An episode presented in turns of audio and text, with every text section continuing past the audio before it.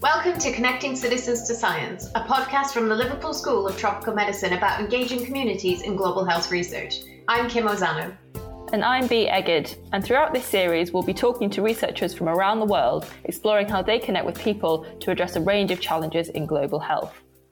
I'm Bea Egid, a PhD student from the Liverpool School of Tropical Medicine, and it's been a pleasure to have this series co hosted by Dr. Wessam Mansour, a postdoctoral research associate at LSTM. Wessam, would you like to introduce yourself to the audience? Hi, uh, I am Wessam Mansour, uh, a pediatrician by background. I had my PhD in health policy and management from the University of Manchester in 2019, uh, just before I joined Liverpool School of Tropical Medicine, uh, where I'm currently working as a postdoctoral research associate in health system. And I'm leading the Gender Equity and Justice Working Group of the Rebuild for Resilience project in the school. Um, I'm really happy to join today. Thank you. Thanks so much, Wessam. So today we're really lucky to be joined by Dr. Brunah Schall, postdoctoral researcher at the Fiocruz Minas uh, Institute in Brazil, and Dr. Julia Smith, assistant professor at the Simon Fraser University in Canada. Brunah and Julia will be talking to us today about the gender dynamics of the COVID 19 pandemic. Thanks so much for joining us today, and please could I ask you to tell us a bit about yourselves for the listeners? Brunah, would you like to go first? Hello, uh, thank you for the invitation to be on this podcast. So, I am a biologist, uh, but I moved from the lab to work with scientific outreach on a radio station and in a museum. And that led me to the social sciences, where I researched the controversy around evolution and creationism. Now I'm, I'm doing my postdoc uh, and I changed areas again to work with gender and health during the pandemic. Great. Thanks so much, Brunah. And Julia, could we hear from you? Yes, thank you so much for having us. Um, so, I'm in the Faculty of Health Sciences at Simon Fraser University in Canada.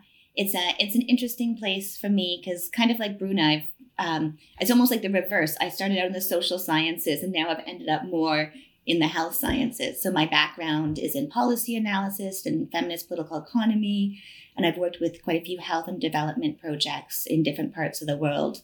And um, now I'm here in the Faculty of Health Sciences, and most of my research focuses on health policy, uh, integrating gender based analysis into health policy analysis. And of course, over the last two years, much of that has focused on the response to COVID.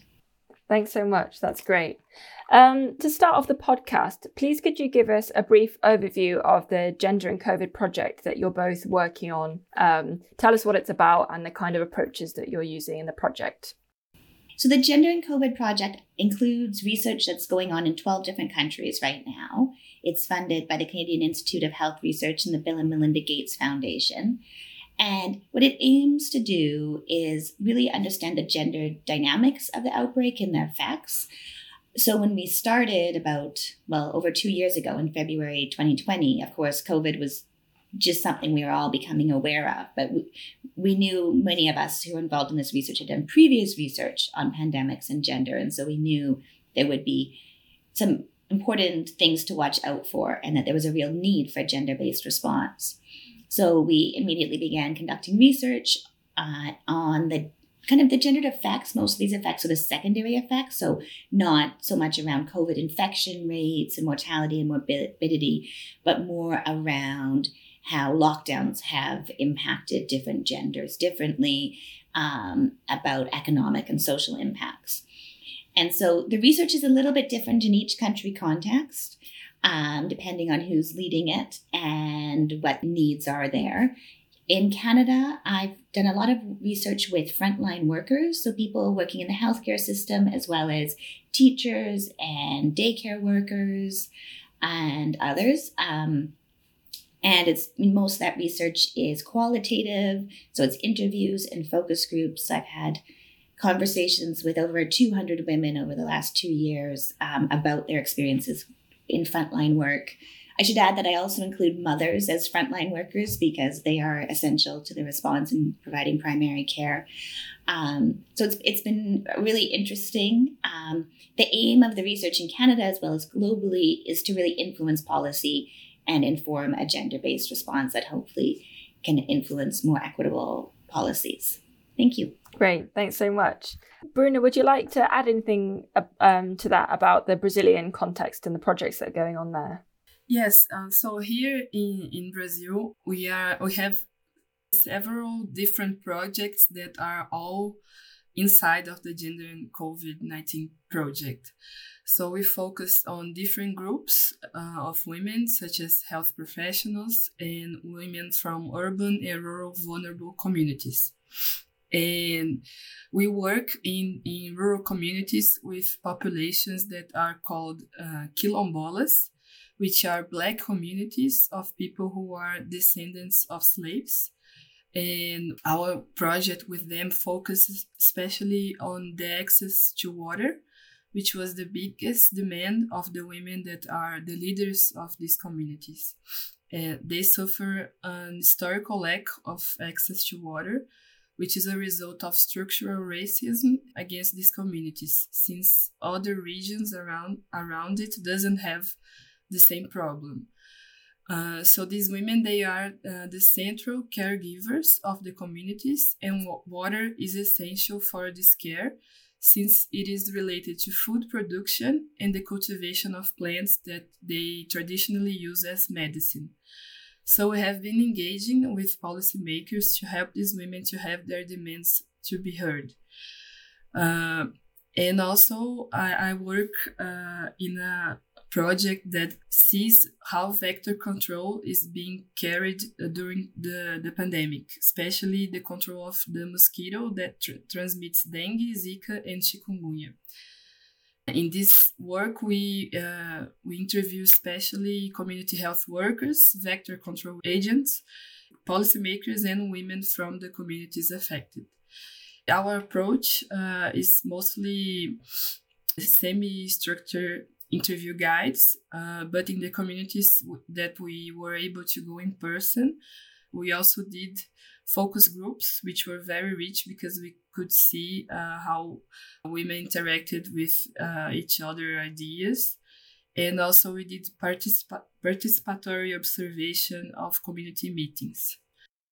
That's great. Thank you so much. And it's really interesting to start to get an insight into the sort of different projects that are going on in the different countries of the Gender and COVID project.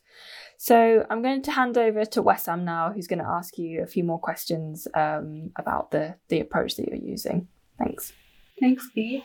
Um, it's really interesting to hear about all this uh, work and uh, to find out how different gender norms and power dynamics can influence the basic needs of uh, people, such as access to water, food, health, and so on. Uh, but can you explain more in what ways have women uh, been disproportionately affected by COVID-19 pandemic as well? I I'll speak to just the Canadian context. And I mean, one of the most overwhelming impacts has been the increase in unpaid care work. So the child care and elder care. Many of the women I spoke to in my research really struggled with access to childcare during the initial lockdown. So in Canada, most childcare facilities were closed for about three months, and schools were closed as well, like in many parts of the world. Um, and it was just assumed, you know, that all these children could go home and have someone to take care of them. And that meant that mums most often, and there's been research that's really demonstrated that it's mums more often than dads, gave up paid work in order to take care for their children. And that had knock on effects in terms of their economic security and their career development. So we saw that the vast majority of jobs that were lost during that time were it was women leaving the workforce. Um, about 75% of the people that left the workforce were women at that time. And then when it came to regaining jobs, even when schools and child school and childcare reopened, it took longer for women to re-enter the workforce. So we saw a trend where within six months, male employment was at a similar level to what it had been before the pandemic, but for women it took 13 months. And that was largely due to unpaid care, it was also due to the closure of certain sectors, uh, like the food and accommodation sector, where um, the majority of people who were employed were women. We've done some really interesting research with newcomer women in Canada, so women who've come to Canada recently from other countries and many of those women work in the food and accommodation sector in precarious positions, so really casual part time work. And because their work was precarious before COVID, they were the first to lose jobs and they faced more barriers getting jobs again, especially jobs that would actually pay a, a living wage and enable them to, you know, properly care for themselves and their families. So that's been a really big impact here in Canada. Another impact that emerged in our research is around access to justice. So I did a series of interviews with moms who had separated from the co-parent of their children and many of them had a the the family courts were closed. And so they were going through court proceedings around divorce around you know payments for childcare all these sort of things. And because the courts were closed they didn't have access to to justice to expedite that process. And that added a lot of stress and uncertainty and for some women increased their risk of violence if they had left violent situations. Um, so those are just some of the the impacts here. Thank thank julie uh, Brunah, have you uh, do you want to add anything to that um, yes here we had similar impacts um, about the burden women had during COVID uh, in our survey with health professionals. Uh, most men said they spent from 0 to 14 hours per week in domestic work, while most women said they spend more than 14 hours, and some responded that they spend more than 30 hours per week. And most health professionals that had COVID were women, and this was expected since they are the majority of health professionals. But it is important to say that they are the majority among the lower level positions that were in the front line and were, and were less protected, uh, especially the community health workers, uh, who at the beginning of the pandemic, uh, they they were not considered health professionals and because of that they didn't receive protective equipment such as masks. And also they didn't have proper training and guidance on how to adapt to the new pandemic context and they reported feeling fear lack lack of support from superiors superiors and violence from uh, the population against them because they were seen as carriers of the disease and most of these professionals are women and black, and they felt much less prepared to deal with the pandemic than doctors and overall white men. So, gender and race were, uh, were important markers of this of this difference among health professionals. And also uh, uh, on vector control, uh, health professionals identify women as the main responsible for vector control within households and reported uh, difficulties in communicating about health with men who tend to care less for this, the subject. And women also expressed their limitations to be able to control mosquitoes in their houses, such as lack of time and resources and lack of support from other family members. And also, policymakers identified gender inequalities and prejudice in decision making and how this affected research and policy implementation. Also, we, we had a focus on food security. And women, especially solo mothers, uh, were more affected by food insecurity and had their mental health impacted by difficulties to feed their children. Also, on sexual and reproductive health, uh, women interrupted breast and ovary cancer treatments and investigation by fear of getting COVID in health centers or because they were not able to schedule doctor's appointments be- because it was all focused on COVID. The number of preventive consultations also dropped for the same reasons, and women faced difficulties to implement or change their IUDs. We also received reports about uh, relationship problems and domestic violence related to the distress of the pandemic. And also, uh, maternal deaths increased a lot, more than doubled in, in some cities. And women reported uh, problems to do prenatal exams and puerperal follow ups.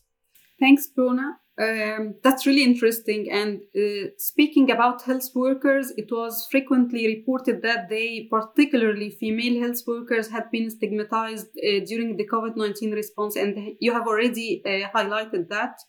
But uh, were there any attempts to engage local communities and families to support female health workers during that time and to overcome this uh, kind of stigma and discrimination? Uh, from the government, there were very little support. Uh, we saw that uh, this came uh, mostly from the third sector and women leaders from the communities that organized uh, forms of support by them- themselves.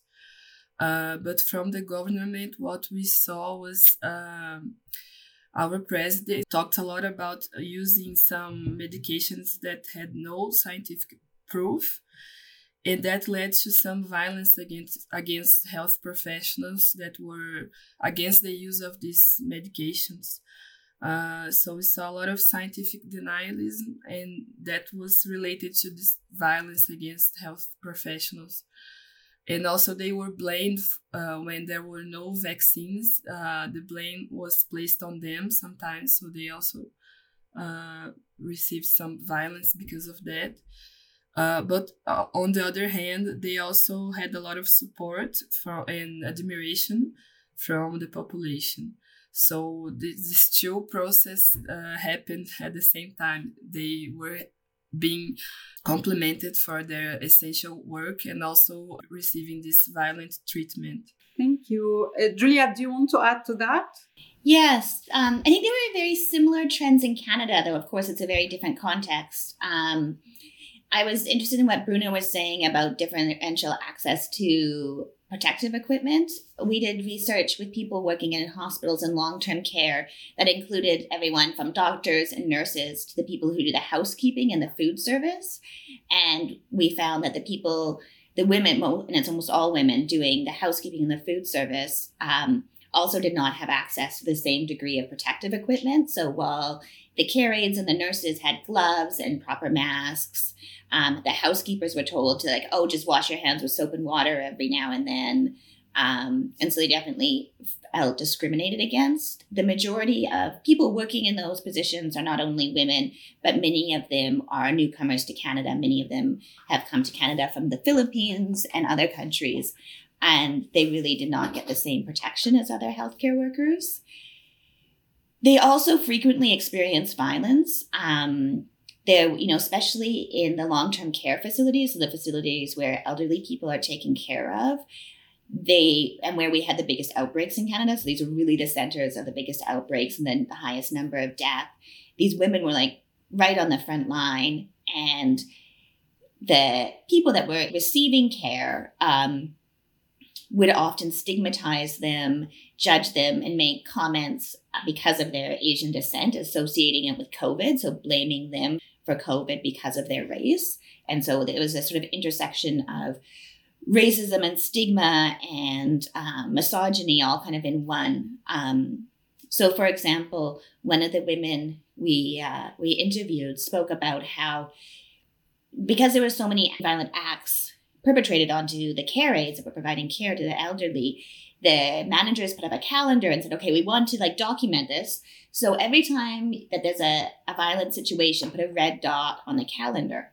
And she said by the end of the month, the calendar was just full of red dots. Um, and this kind of comes back to your question about if there were, you know, opportunities to support them. And I think, you know, the women we spoke to some of them had very strong support groups that they had pre-COVID, where they were advocating for their rights as workers um, and for change and for rights around immigration status as well. But with COVID, it became harder to, to organize that way. It became harder to come together. Many women working in healthcare, they told us they were so overworked because um, because of staffing shortages. They just didn't have as much time for that peer support, or they didn't, they didn't have opportunities to physically come together, and that was a huge barrier. I think, like Brunah was saying, there was some celebration of frontline workers as essential workers. And that was really positive at the beginning of the pandemic. And you know, there were they, there were food donations and gifts given to frontline workers. But it did tail off, you know, as we've gone on. And, and we're still having outbreaks in long term care facilities. These women are still on the front lines. They're still facing stigma and discrimination, but there's not that same support. And in some cases, there's been violence towards healthcare workers that are providing vaccines because there is this tension in our communities around vaccinations, and some people have very strong views against them. There have been attacks on women healthcare workers yeah, at vaccination clinics. Um, and I would say there's been very little like response that I have seen from our government or, or others to, to protect them. Thanks very much, Julia. That's really great. And I do wish you all the best with your upcoming work. And now I will pass over uh, to Bea to take us through the last set of questions. So over to you, Bea. Thank you. Um, and I just had an additional question before we move on to the last section. So you're saying the overall aim of the Gender and COVID project is ultimately to influence policy. Um, and you mentioned that governments don't seem to be picking up on that much at the moment. Um, I wondered if there were any ways in which you have seen policy being impacted by the work you've done on the project so far. So, here in Canada, we've seen some real action around childcare policy. And much of this comes from a movement before COVID, so a feminist movement before COVID to really improve access to, to childcare and make it more affordable. COVID provided some of a sort of a, like a policy window for that because childcare became such a you know a hot topic and it was really driven home that without childcare women can't work and the economy can't run. Um, and so we've seen some really positive change there that that our research has contributed to and tried to inform. Um, the other area that I could say that we've had some direct influence, which isn't something we, we've kind of covered yet, but here in Canada, we've done some research around Canada's foreign policy and, you know, aiming to inform the development aid and the other projects that Canada as a donor country invests in in the context of COVID and post-COVID. And that's been really impactful and successful. So we've used our research from the other countries, from Kenya and Brazil and other countries. We've taken that research and we've shared it with decision makers in Canada to say when Canada is providing bilateral aid, they should think about supporting healthcare workers. They need to think about investing in the care economy. Um, and these sorts of issues and that's like been taken on right into the policy document so so that's a you know that's a positive a positive step that's wonderful to hear. Yeah, that's really great. Brunah, would you like to add to that? Uh, here in, in Brazil, our federal government response to the pandemic was the subject of inquiry. It was under investigation. And our work with health professionals was used to uh, produce a technical note uh, that was made by the Brazilian Network of uh, Women in Science and this report was used in, in this investigation as a proof that uh, health professionals did not receive enough protective equipment, enough training, enough support during the pandemic. So it was uh, proof of the of the irresponsibility of our government with these professionals. Also, in our work with quilombolas, uh, we had several meetings with the local government to uh, demand for them to have running water. And this is still uh, in process but it has advanced a little. And but we still have a long a long way to go. We are still investing in this engagement with policymakers. And also um, we presented a, a technical brief about food security in, in Belo Horizonte, which is the city where I'm based. And as a result of this presentation, uh, some policymakers visit the, the community where we do research in order to check which policies uh, around food security are being implemented there and to listen uh, to the complaints and, and see how these policies can uh, reach this population in a better way. On the vector control side, we are uh, doing now interviews with policymakers around gender and vector control. And it is interesting to see how, uh, in the beginning of the project, uh, when we talked about gender related to controlling mosquitoes, uh, people thought that was very strange. Like, how come these two things are related? And now policymakers are familiar with with our project. They already understand better how gender connects with this. So i think uh, that's also an outcome. Gender being uh, mainstream among policymakers they are starting to think as gender uh, as something important. So these are some some outcomes of of our research wonderful that's really interesting to hear how the research is filtering into policy and and really driving positive changes um, in both of your respective countries. So, thank you for that. Um, so, to move on to the final section, I wanted to ask from your experience working on this gender and COVID 19 project, what advice would you give to other researchers working in this field? I think I know this is very qualitative researcher type advice, but um, you know, I'd really say to take time to listen to people about their experiences during the pandemic I find people really do want to tell their stories, and everybody has, you know, had profound experiences that are shaped by the gendered realities they have to live in. Um, and I think as we hopefully, you know, move on from COVID, we need to learn from from what's been experienced in like sort of everyday lives of of women and men and gender diverse people. And so I really think that there just needs to be, you know, a real investment in fully understanding the depths of experiences um, that people have had. And then I think the challenge going forward is how to take that those experiences and and inform policy and change and do better and and you know that's the biggest challenge yes i completely agree with with julia. And and also i think uh, there is a challenge to to think about um, recommendations in the context specific way uh, because we tend to sometimes generalize solutions. And it is important to listen to uh, women uh, that are leaders from the communities because they have uh, very important expertise. Uh, they usually already know uh, what needs to be done. They they only lack the support for doing it. So I think it is fundamental to to listen to these women.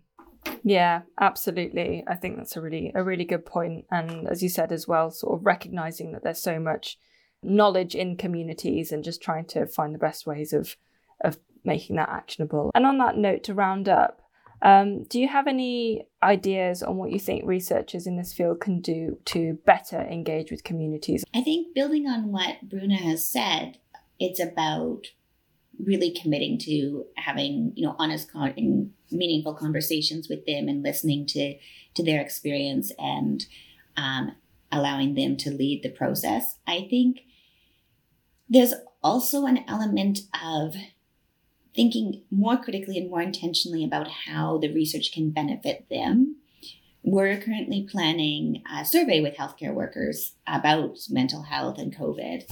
And when I talked to some of the groups that represent healthcare workers, uh, they said, you know, there's there's real survey fatigue right now, and what they're hearing from their members is that they've filled out all these surveys, they participated all in all this research, and nothing's changed. So they've said over and over again that you know these are all the negative experiences they had during COVID. They didn't have access to PPE. They had to, you know, work, you know, ridiculous hours. Um, they faced stigma, and and nothing's changed. So why would they fill out another survey? Um, which I think is a very, very good question. And so I think, you know, we've really tried to talk to them about okay, so how can we do this research in a way that you can see some sort of benefit from it, even though we can't, you know, we can't force the management of long-term care facilities to change their human resource policies and we can't force the health system to adapt their plans around, you know, protective equipment, but we can try to influence it. Um, but I think, you know, those conversations are very important to have. And as researchers, to challenge ourselves to go beyond the, oh, I gather data and then produce recommendations we need to we need to go beyond that and in some capacity yes uh, in brazil we have the same the same situation and uh, it was a challenge to do research during the pandemic because uh, exactly like julia said people were tired of replying to researchers and seeing nothing changing.